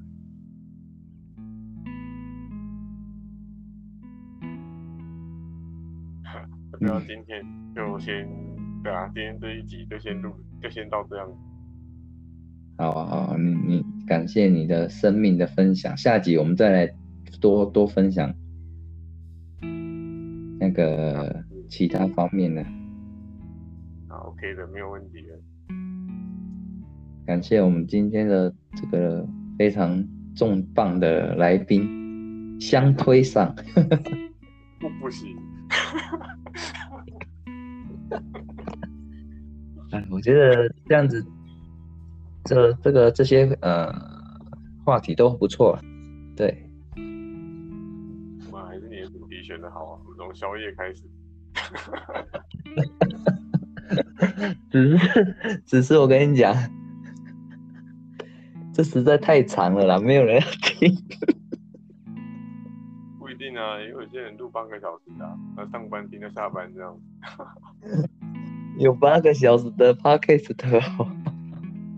有啊，像古玩系列他们就很多啊。哦，真的哦，讲那么久哦。对他们投资理财的。好吧，希望我们带给呃之后的。激素啊，都可以带给观众有一些新的启发，好不好？往这个方向前进就对。哦，真的。哎，我觉得不错哎，有有有这个录这个 podcast 的，我觉得我们都对话会再更升级。真的会更进步哎。我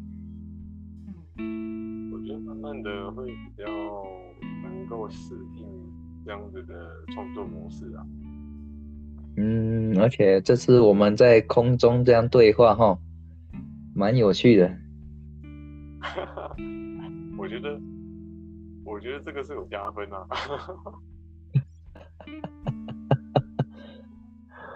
啊，感谢主哦，真是。好吧，今后我们再准备一些。